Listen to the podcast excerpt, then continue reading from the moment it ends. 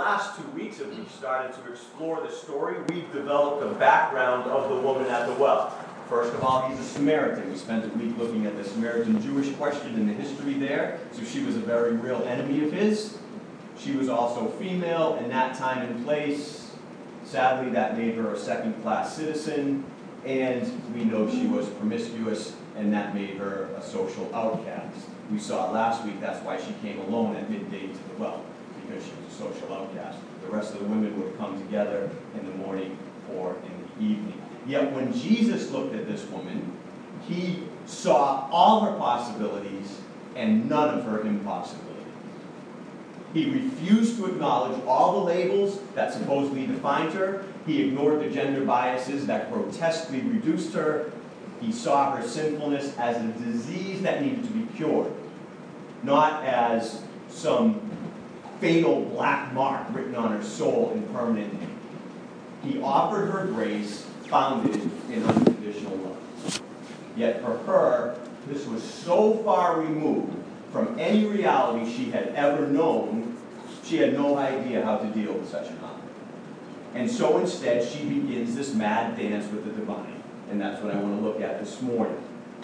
This back and forth with Christ she goes, trying to avoid the mystery of grace. Think it's a lot like us. I think we'll find ourselves in this dance. So the first thing she does to avoid grace is she uses the classic defense of cynicism. What's in it for you, she says to him. How wonderfully human this response is from this woman to Jesus. We've been raised with the mantra, if it's too good to be true, it probably is, right? We, we, we can smell a used car. Oh, sorry, Tito. We can, um, I'm just kidding. You know, a, a, lot of people often hear me picking on Tito during sermons. And I suppose I should finally say we're really close friends, and, that's sort of why I pick on him. However, if you do need a used car, he is the best used car. so anyway,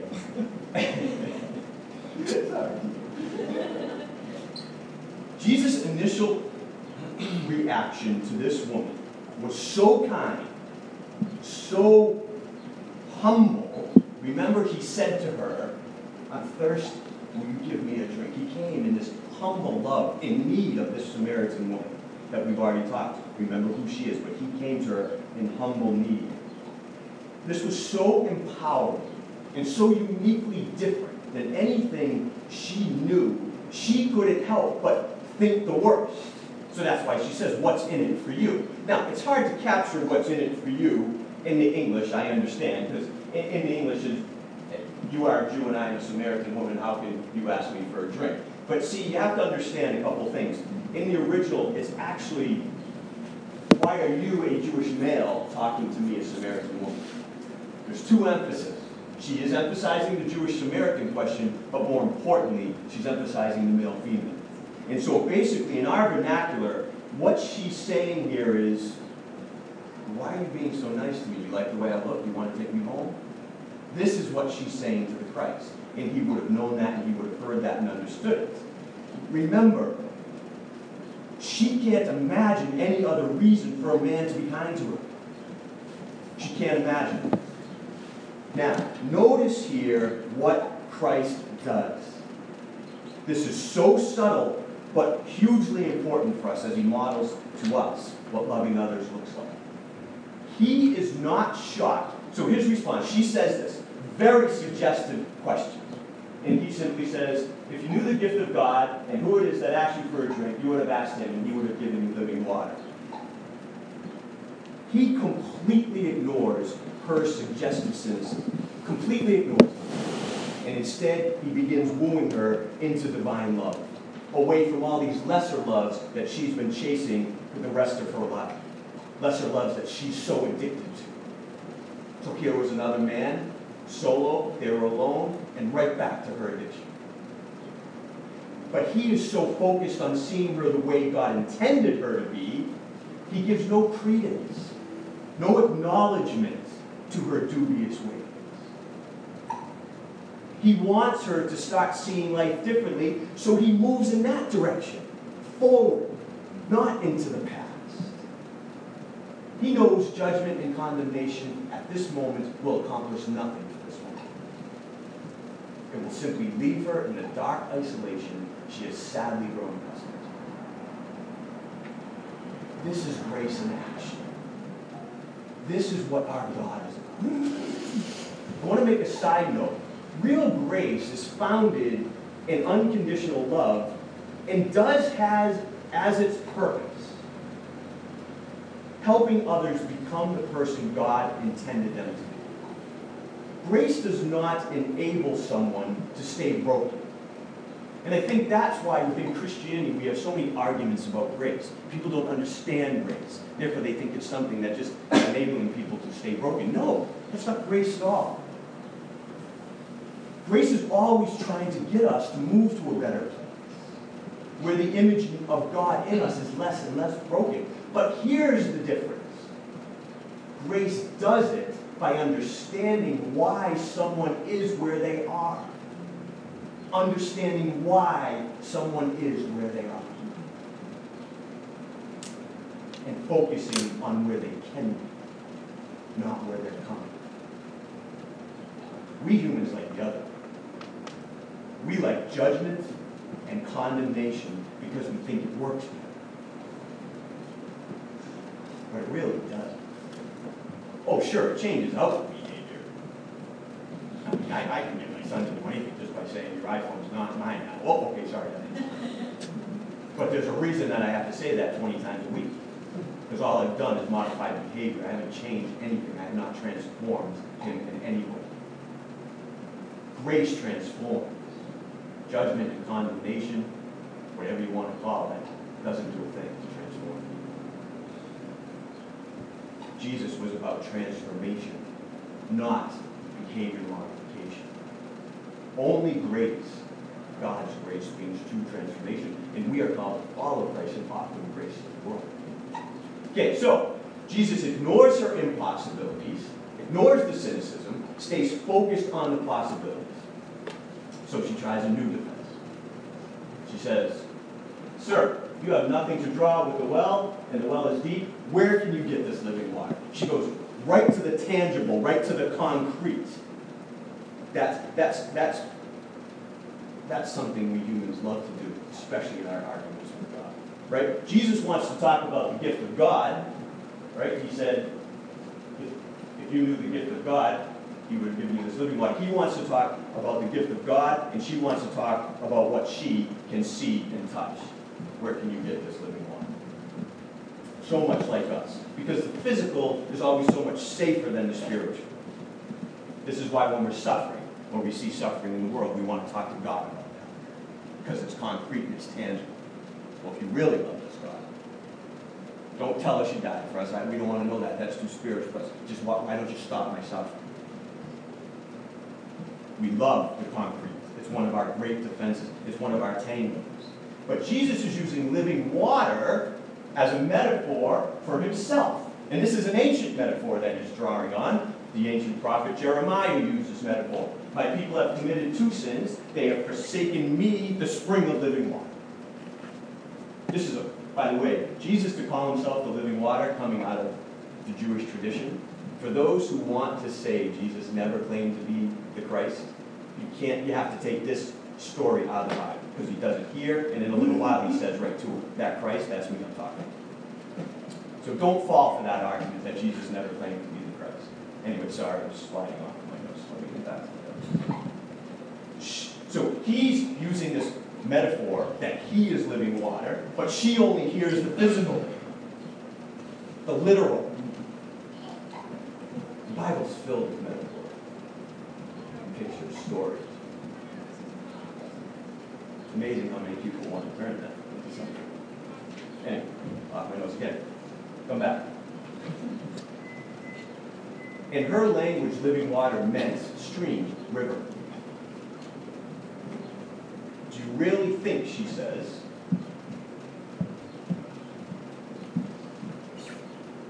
I'm just going to translate this. Basically, she says, Do you really think Jacob would have spent all his time building this well if there was a river nearby? She's arguing with him. She uses cynicism, he blows it off. Now she's using the concrete. But notice something else. Notice in the midst of this, she uses a third defense. and this one will hit a lot of us at home. She says, did I go right by it? Hold on. Off my notes. See, I shouldn't have gone off my notes. This is her third defense. Our father Jacob. Politics. She starts arguing with God politics. Jacob is our father, not yours. Now, if Jesus was into politics, into the kingdom of men, that would have ended their conversation. Because he would have had to defend his position that Jacob was the father of the Jews, not the Samaritans. He would have had to get into a political argument. But he did not care about our. He cared only about God's. So instead of turning the woman away with his political opinions, he simply kept loving her. So I wonder, how many people, how many people do we turn away ever getting to know Jesus because we care more about politics and nations that are not going to last forever than we care about the only kingdom that's many?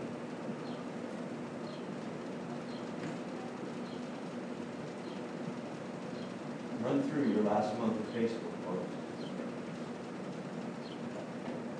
How many might turn someone away from ever engaging in a conversation about Jesus?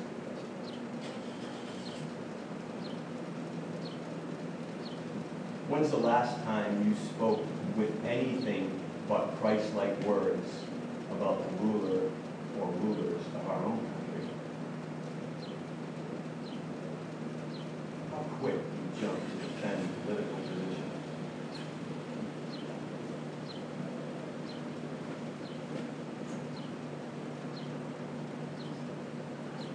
And I'm not pointing fingers, I'm talking to myself. You guys know me enough by now to know. I think maybe we would do very well to learn to follow Christ's example if we're going to call ourselves Christians. Christ was served a loaded, loaded question to jump into a political conversation, and he completely ignored it. Why? Because he was more focused on dancing this woman into love, not in winning arguments. And notice the tender humility with which he does it, right? Everyone who drinks this water will be thirsty again, but whoever drinks the water I give them will never thirst. Indeed, the water I give them will become in them a spring of water rising up to eternal life. So she completely misses the real point. So the real point was the gift of God. She completely missed that. And then she misses the metaphor really of living water too. But, but, instead of cramming the former down her throat, Jesus doesn't go back to the gift of God right away. He doesn't want to cram that down her throat because she can't even hear it, obviously. What he does, notice, he stays with the metaphor. Right? He keeps talking about this living water. Why? Because she's talking about it. She's talking about it. You see what he did? She's at least now talking back to him about what he's talking about. He's like, good. I'm going to stay right here where she's at. She can hear me. And he continues to try to meet her. And then look how beautiful, while the ultimate meaning of the metaphor continues to escape her, look what happens. She gets drawn into the dance. Sir, give me this water so that I won't get thirsty. She was dancing to get away from him. Now she's dancing to get closer. She's abandoned cynicism. She's abandoned the physical, and she's now even off the political because he didn't like. And while she cannot yet grasp the full reality of what Christ is offering, she is now at least engaged in wanting something from him. He's got. She's dancing. Her whole life, she has sought satisfaction in the arms of men, other wells, which have always left her thirstier than she was when she first drank them. Now she has at least turned to something. Oh. Does he love her? He didn't win an argument. He just kept loving her. This is such an important part of human experience for all of us, recognizing that the wells that we usually go to just don't have what we need. There is instead living water that really can satisfy. She doesn't know what that is yet. Most of us don't know what that is yet. I've been a Christian most of my life. I've been a pastor for the last almost seven years. I still don't quite fully grasp this living water. Dancing with God. Getting to know it more all the time. This is a beautiful place Jesus has helped this woman get. Broke down her walls. Just by loving. Hmm.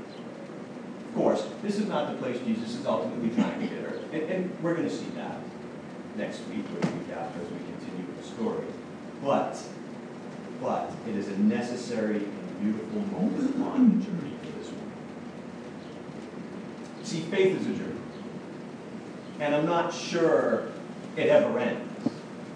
I think that's sort of a hangover from certain branches of Christianity that make you think, oh, as soon as you get that faith, that maybe you think Jesus is God, it's over. No, faith, that's the beginning of faith. Faith is a journey. C.S. Lewis, in his own metaphor for redemption, writes of always going further in and further up. I think that makes sense. If God is the uncreated and we are created, we're going to need all of eternity to get to know Him. But there's always going to be more to know about the uncreated one, I would think. Always more to know about the image of God that we are being transformed into. So here's the thing. We always get worked up about where people are in the journey, don't we? Don't we love that? We love to be the keepers of, like, we, we climbed uh, the, the Ridge Trail at Mount Mansfield this week, my family and I, and, and they had the, the summer, you know, interns from college, and measuring out, and keeping the trail right. It's such a great summer job, but I was thinking to myself, boy, we Christians love to be those trail guys. Tell people to get back on the path, or you're on the wrong path, and this and that, you're the... It's a journey. I was just glad to be on the top of Mount Mansfield. I've learned this. You can't manage other people's place on the journey. And when you try, all you succeed in doing is usually kicking them off. I had someone tell me just very, very recently, they walked away from church because the evangelical Christianity let them know. I get it. Totally. Maybe she got sick of political arguments, I don't know. Try not to manage people's place on God does. Let's just try to be like him and go find the lost sheep if they're lost. But I'm pretty sure he picked them up and carried them home. I think it says that on the shoulder. So It'll cost him.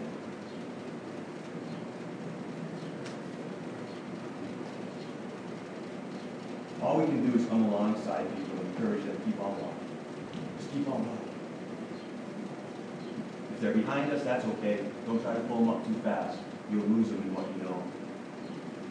they're way ahead of you, don't try to drive them back. You just can't see what they know yet. Faith is a journey. It's not static. Don't put rules and litmus tests on faith. The only litmus test Jesus had was love God and love others. Someone you're worried about is really good at loving others, including their enemies. Maybe they're a lot further up the path than you regardless of usual language. Just celebrate that people are on the journey, whatever that journey is. Often paramount. That's what Jesus did for this woman. And he did it by dancing her into love. He did not scoff at her cynicism. He did not belittle her past. He did not condemn her present. He did not laugh, laugh at her lack of spirituality. And he certainly did not engage her in politics. He did not grow impatient with her and dismiss her as irrelevant and unworthy of his time.